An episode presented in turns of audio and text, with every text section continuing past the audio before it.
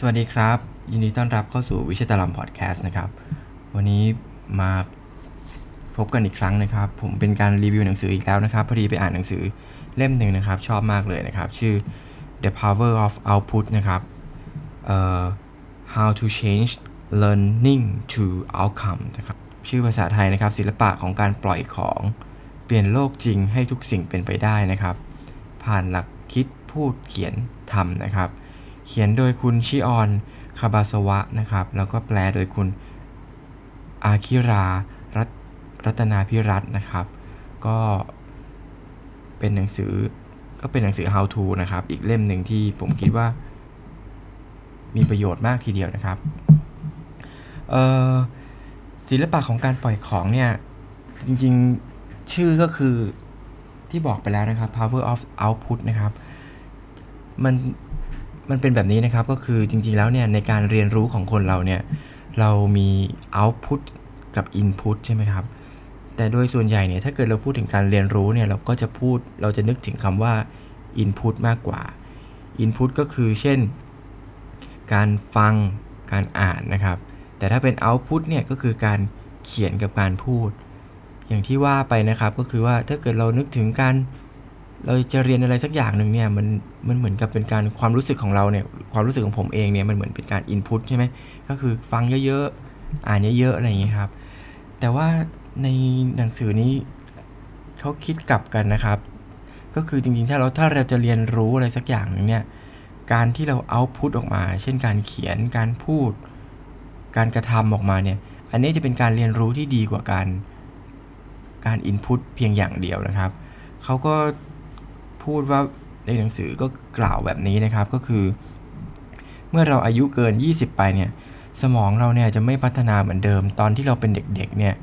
สมองเรามันจะเหมือนฟองน้ำซึมซับทุกอย่างได้อย่างรวดเร็วนะครับ อย่างเช่นผมมีลูกเล็กนี่จะสังเกตได้ชัดเลยนะครับ เช่นพูดอะไรไป หรือว่า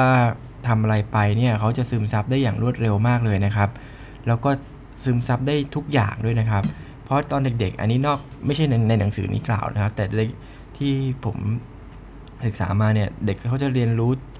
เด็กเล็กๆเนี่ยเขาจะเรียนรู้จากสมองซีกขวานะครับจำเป็นภาพจำเป็นองค์รวมอะไรแบบนี้นะครับเขาไม่ได้เรียนรู้แบบผู้ใหญ่นะครับ เพราะฉะนั้น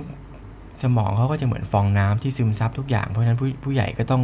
ระมัดระวังมากนะครับ ในการใกล้ชิดกับเด็ก โดยเฉพาะคนที่เป็นครูนะครับเขาจะซึมซับทุกอย่างได้เป็นอย่างดี หรือเป็นพ่อแม่เนี่ยนะครับ เรียนแบบทุกอย่างจากเรานะครับ บุคลิกท่าทางการเดินการพูดอะไรแบบนี้นะครับ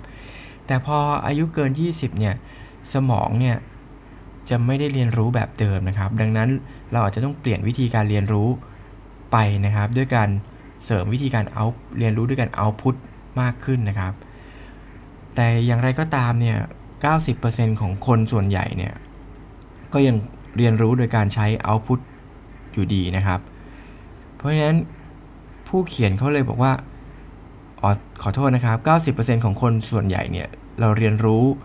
ด้วยการใช้ input อันนี้ก็ make sense ดีนะครับ เราจะเรียนรู้อะไรสักอย่างหนึ่งเราก็ต้องอ่านต้องฟังเยอะใช่ไหมครับ แต่ผู้เขียนเขาก็บอกว่า output เนี่ย มีความสำคัญมาก ๆ เลยนะครับ แล้วก็ การที่เราเรียนรู้จากการ output เนี่ยมันจะทำให้ชีวิตเนี่ยมีความสุขมากขึ้น มีผลลัพธ์มากขึ้นนะครับ แล้วก็มีมีได้รับการเรียนรู้ที่แตกต่างแล้วก็พัฒนาเป็นอย่างมากนะครับ การ Input เนี่ยเราการใส่ข้อมูลเข้าไปในสมองเยอะๆเนี่ยนะครับ มันก็จะดีสำหรับตอนเป็นเด็กๆนะครับ ส่วน Output เนี่ยมันก็คือการจัดการข้อมูลที่ใส่เข้าไปเนี่ยแล้วก็ แสดงผลออกมาสู่โลกภายนอกนะครับ เหมือนกับว่า Input เนี่ยมันเป็นการเปลี่ยนแปลงโลกภายในก็คือสมองของเรานะครับ แต่ถ้าเกิดเราอยากจะเปลี่ยนแปลงโลกภายนอก อยากจะเปลี่ยนแปลงผลลัพธ์อะไรบางอย่างให้มันกับชีวิตเราเนี่ยการเอาพุทเนี่ยจะสำคัญกว่านะครับออกเขาพูดอย่างนี้นะครับ การเปลี่ยนอินพุตเนี่ยทำให้โลกในสมองเปลี่ยนแปลงนะครับ แต่ถ้าเกิดเอาพุทเนี่ยจะทำให้โลกในความจริงเปลี่ยนแปลงนะครับ ถ้าเกิดเราอยากเปลี่ยนแปลงโลกความเป็นจริง เราจะต้องพูดเขียนแล้วก็ปฏิบัติให้มากขึ้นนะครับ ในอันนี้เราเป็นผมเป็นนักดนตรี หรือว่าสอนดนตรีเนี่ยเราจะเห็นก็มานั่งพิจารณาดูก็จะชัดเจนอยู่พอสมควรนะครับ ถ้าเกิดนักดนตรีอยากจะเก่งเนี่ยการปฏิบัติหรือการแสดงเนี่ยจะเป็นสิ่งที่สำคัญมากเลย เพราะยิ่งเราแสดงบ่อยปฏิบัติบ่อยเนี่ยการเรียนรู้มันจะยิ่งพัฒนา ได้มากกว่าการที่เราฟังดนตรีอย่างเดียวนะครับ การฟังอย่างเดียวพิจารณาอย่างเดียวเนี่ยบางทีเราไม่สามารถเรียนรู้ได้เท่ากับการเราจะ perform หรือปฏิบัติออกมานะครับ อีกอันนึงส่วนต่อไปเขาก็พูดน่าสนใจนะครับเขายกตัวอย่างเช่น ลองคิดดูนะครับ คนที่อ่านหนังสือ 10 เล่ม กับคนที่อ่านหนังสือ 3 เล่มเนี่ยใครจะพัฒนาตัวเองมากกว่ากันนะครับ ถ้าเกิดตอบเร็วๆคิดเร็วๆเออคนที่อ่านหนังสือ 10 เล่มเนี่ย ก็น่าจะได้พัฒนาตัวเองมากกว่านะครับ แต่จริงๆแล้วเนี่ยถ้าเกิดคนอ่านหนังสือ 10 เล่ม แล้วไม่ทำอะไรเลยอ่านเฉยๆนะครับ กับคนที่อ่าน เพียงแค่ 3 เล่ม แต่ว่ามีการทำ output ด้วยนะครับ มีการจดเลคเชอร์ด้วยนะครับ ไม่ใช่เลคเชอร์โทษนะครับ มีการจดด้วยนะครับ แล้วก็มีการพูดออกมา มีการเขียน มีการถ่ายทอด เขียนสรุปทำเป็นบล็อก หรือทำเป็นพอดแคสต์ หรือทำอะไรก็แล้วแต่ หรือไปเล่าให้เพื่อนฟังหรือไปสอนหนังสือเพื่อนนะครับ สมมุติว่าเราอ่านหนังสือเล่มหนึ่งแล้วเราก็ไปติวเพื่อนด้วยเนี่ย คนแบบนี้คนประเภทนี้จะมีการพัฒนาหรือจดจำอะไรได้มากกว่าคนที่อ่านหนังสือแต่เพียงอย่างเดียวนะครับ เพราะฉะนั้นถ้าถ้าอยากจะจดจำอะไรได้เนี่ยก็หรือว่าอยากจะพัฒนาตัวเองก็ต้องเน้นที่การเอาพุตด้วยนะครับ แล้วก็อันที่ผมทึ่งอีกอันหนึ่งนะเขาบอกว่า คนเขียนเนี่ยนะครับ ชีวิตเขาทำอะไรบ้างนะครับ เขาบอกว่าเขาเขียน e-magazine ทุกส่งทุกวันเป็นเวลา 13 ปีมาแล้วนะครับ เขาเขียน Facebook โพสต์ทุกวันเป็นเวลา 8 ปีนะครับ เขาทำ YouTube อัปโหลดทุกวันเป็นเวลา 5 ปีนะครับ เขียนหนังสือทุกวันวันละ 3 ชั่วโมง เป็นเวลา 11 ปีนะครับ แล้วก็มีผลงานหนังสือปีละ 2-3 เล่ม ติดต่อกันมาเป็นเวลา 10 ปีแล้วนะครับ แล้วก็มีการเปิดสัมมนาใหม่ๆ ทุกเดือนเดือนละ 2 ครั้งขึ้นไป ติดต่อกันมาแล้ว 9 ปี โอ้โห ฟังแล้วก็น่าทึ่งมากเลยนะครับ ถามว่าแต่พออ่านแล้วชีวิตคนพวกนี้คงไม่มีความสุขนะครับ จริงไหมโอ้ใช้เวลาอะไรเยอะแยะขนาดนั้นนะครับ แต่เขาก็บอกว่ามันไม่ได้เป็นแบบนั้นนะครับ ชีวิตของเขาเนี่ยปกติเขาจะมีพื้นฐานที่เขาไม่ทำงานหลัง6โมงเย็นเลยนะครับเขาดูหนังดูภาพยนตร์เดือนละ10เรื่องขึ้นไปนะครับ อ่านหนังสือเดือนละ 20 เล่มขึ้นไป ไปฟิตเนส 4-5 ครั้งต่อสัปดาห์นะครับ ดื่มสังสรรค์กับเพื่อน 10 ครั้งขึ้นไป แล้วก็เที่ยวต่างประเทศปีแล้ว 30 วันขึ้นไป โอ้อ่านแล้วเฮ้ยเขาก็เป็นชีวิตที่มีความสุขและเหมือนกับชีวิตในฝันของของใครบางคนหรือเปล่าไม่รู้นะครับ ก็คือทำงานเยอะมีประสิทธิภาพ แต่ว่าก็ยังมีเวลาส่วนตัวอยู่เป็นอย่างดีนะครับ นี่แหละเขาบอกว่า สิ่งนี้แหละที่มันเปลี่ยนชีวิตเขาก็คือเพราะว่าเขาเรียนรู้จากการเอาพุทนะครับ หัวข้อต่อไปนะครับเขาบอกว่าถ้าเกิดเราอยากอยากจะจำดีเนี่ยเราจะต้องมีการขยับร่างกายนะครับ อันนี้ก็ก็จริงนะครับ อย่างเช่นเมื่อกี้เรายกตัวอย่างไปแล้วว่าถ้าเราอยากอ่านหนังสือ เราก็ต้องอ่านหนังสือแล้วจำได้เราต้องมีการออกเสียงนะครับ มัน วิธีการเรียนรู้ที่ดีเนี่ยกล้ามเนื้อหรือร่างกายเราจะต้องขยับไปด้วยนะครับท่องหนังสือในใจอย่างเดียวกับท่องหนังสือแล้วเปล่งเสียงออกมาเนี่ยการท่องหนังสือแล้วเปล่งเสียงออกมาเนี่ยจะทำให้ความจำดีกว่านะครับ แล้วก็อย่างเช่นผมยกตัวอย่างผมผมอยู่ในคณะนักร้องประสานเสียงที่ต้องมีการแสดงหรือเล่นดนตรีตลอดเวลา หรือเล่นแสดงดนตรีไทยเนี่ยต้องจำตลอดนะครับ ผมเคยทดลองนะถ้าเกิดต้องจำเพลงเยอะๆเนี่ย แล้วผม บางทีเวลาอันนี้ความลับนะครับ เวลาแต่ก่อนเวลาผมคุมสอบเนี่ย ผมจะเอาเพลงเข้าไปท่องในห้องสอบนะครับ เออท่องยังไงก็จำไม่ได้นะครับ แล้วก็ใช้เวลาเยอะมากนะครับ กับการที่ผมท่องเพลง แล้วก็ท่องเสร็จร้องไปด้วย ยิ่งเดินไปเดินมาในห้องนะครับ ท่องเพลงร้องเพลงไปนะครับ แล้วก็จำไปอย่างเงี้ยมันจะทำให้การจำเพลงเนี่ย เร็วกว่า แล้วก็ใช้เวลาน้อยกว่ามากเลยนะครับ เพราะฉะนั้นอันนี้ก็เป็นเทคนิคที่ที่ลองเอาไปใช้กันดูนะครับ ก็ถ้าถ้าจะท่องเพลง จะตีละนาดจะอะไรต้องตีจริงนะครับ เราท่องเฉยๆเนี่ยในใจเนี่ยบางทีจำไม่ค่อยได้ เทคนิคนี้ใช้ได้กับประยุกต์ใช้ได้กับทุกอย่างนะครับ เดี๋ยวนี้ผมก็เลยทดลองดูเวลาผมอ่านหนังสือ หรือว่าทำอะไรเนี่ยผมจะจด เพื่อทำยังไงก็ได้นะครับ ให้ร่างกายขยับ แล้วเขาก็บอกว่าการเขียนจดลงไปในกระดาษเนี่ยกับการพิมพ์เนี่ยการเขียนเนี่ยมันจะทำให้เราจำได้มากกว่านะครับ ก็ลองเอาไปทดลองดูนะครับ หลังจากนั้นนะครับเขาก็มีกฎเกี่ยวกับการเรียนรู้แบบการเอาพุตอยู่กี่ข้อนะครับ 4 ข้อมั้งครับกฎข้อที่1นะครับกฎข้อที่ 1เขากล่าวว่าข้อมูลที่นำมาที่นำมาใช้เนี่ย จะต้องใช้ 3 ครั้งใน 2 สัปดาห์นะครับ มันจะทำให้เราข้อมูลนั้นนะกลายเป็นความจำระยะยาว คือการความจำเนี่ยจะมีระยะสั้นกับระยะยาวใช่ไหมครับ ระยะสั้นก็คือ สมมติผมให้ท่องเบอร์โทรศัพท์ตอนนี้นะครับ ท่องได้เห็นเปิดหน้าจอคอมพิวเตอร์แล้วให้ท่องเบอร์โทรศัพท์เลยเนี่ย เราอาจจะท่องได้ 7-8 หลักเนี่ยสักพักหนึ่งแล้วเราก็จะลืมไปนะครับ แต่ถ้าเราอยากจะทำให้เป็นความจำชุดนี้เป็นความจำระยะยาวแล้วกลับมาเรียกใช้ได้ตลอดเนี่ยเราจะต้องเปิดดูหรือท่องมันเนี่ยสครั้งใน 2 สัปดาห์นะครับ เราก็จะสมองของเราเนี่ยจะเปลี่ยนความจำตรงนี้กลายเป็นจากระยะสั้นกลายเป็นความจำระยะยาวนะครับ ความจำระยะสั้นเนี่ยจะอยู่ที่ฮิปโปแคมปัสนะครับ จากนั้นพอเป็นระยะยาวจะเปลี่ยนไปที่กลีบขมับ อันนี้ผมขอแชร์นิดนึงแล้วกันนะครับ ในในดนตรีเนี่ยจะมี ลักษณะอันหนึ่งก็คืออความสามารถเรียกว่า perfect pitch perfect pitch ก็คือ เราสามารถสมมติกดเปียโนมาเสียงหนึ่งนะครับ แล้วเราสามารถบอกได้เลยว่าเปียโนเสียงนั้นเนี่ย มันคือโดเรมีฟาซอนอะไรแบบนี้นะครับ ซึ่งถ้าเกิดเราผมกดบอกโน้ตตอนนี้ตึ้งไปเนี่ยนะครับ แล้วก็บอกว่าอันนี้เป็นโน้ตโดเนี่ย ทุกคนก็อาจจะสามารถจะจำได้นะครับ แต่ถ้าเกิดผมเดินไปเดินมาแล้วอยู่ดีๆ บอกว่าไหนลอง ผมกดโน้ตโดขึ้นมาอีกทีนึงเนี่ยบางทีเราจะจำไม่ได้แล้วนะครับ เพราะว่าความจำตรงนั้นมันหายไป แต่ถ้าเกิดเราฝึกทุกวันทุกวันทุกวันนะครับ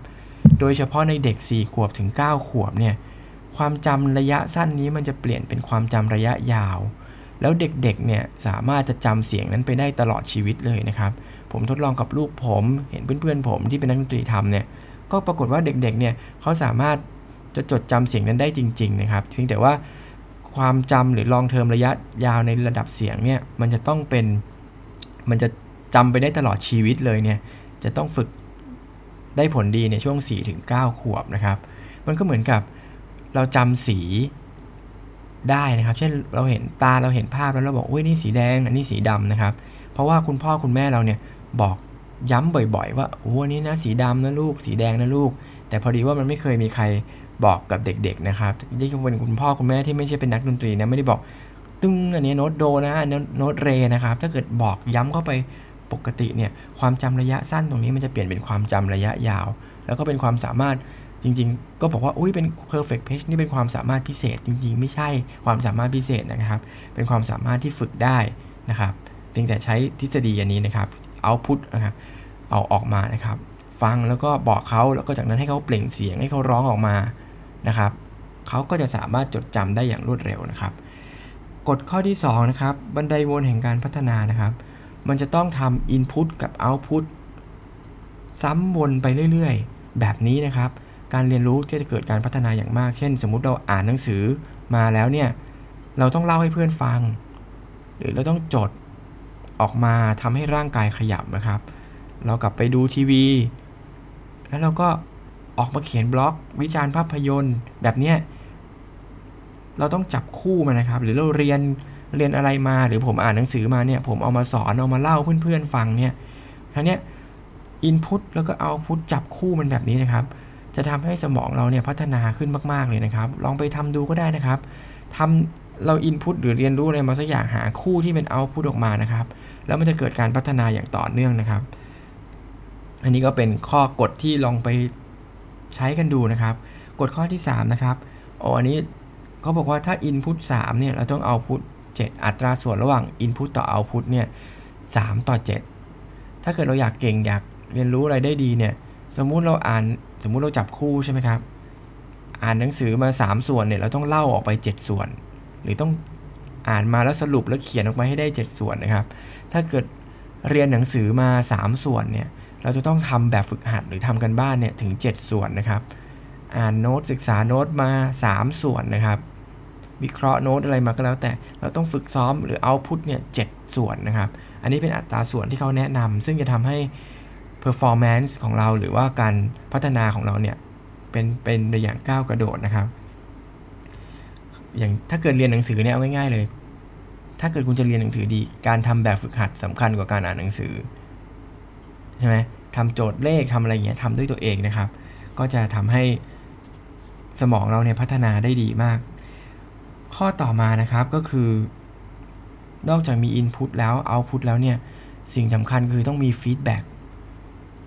เพราะว่าการ Feedback นี่สำคัญมากนะครับ เออผมเมื่อสักสองสามปีที่แล้วก็ไปไปดูการ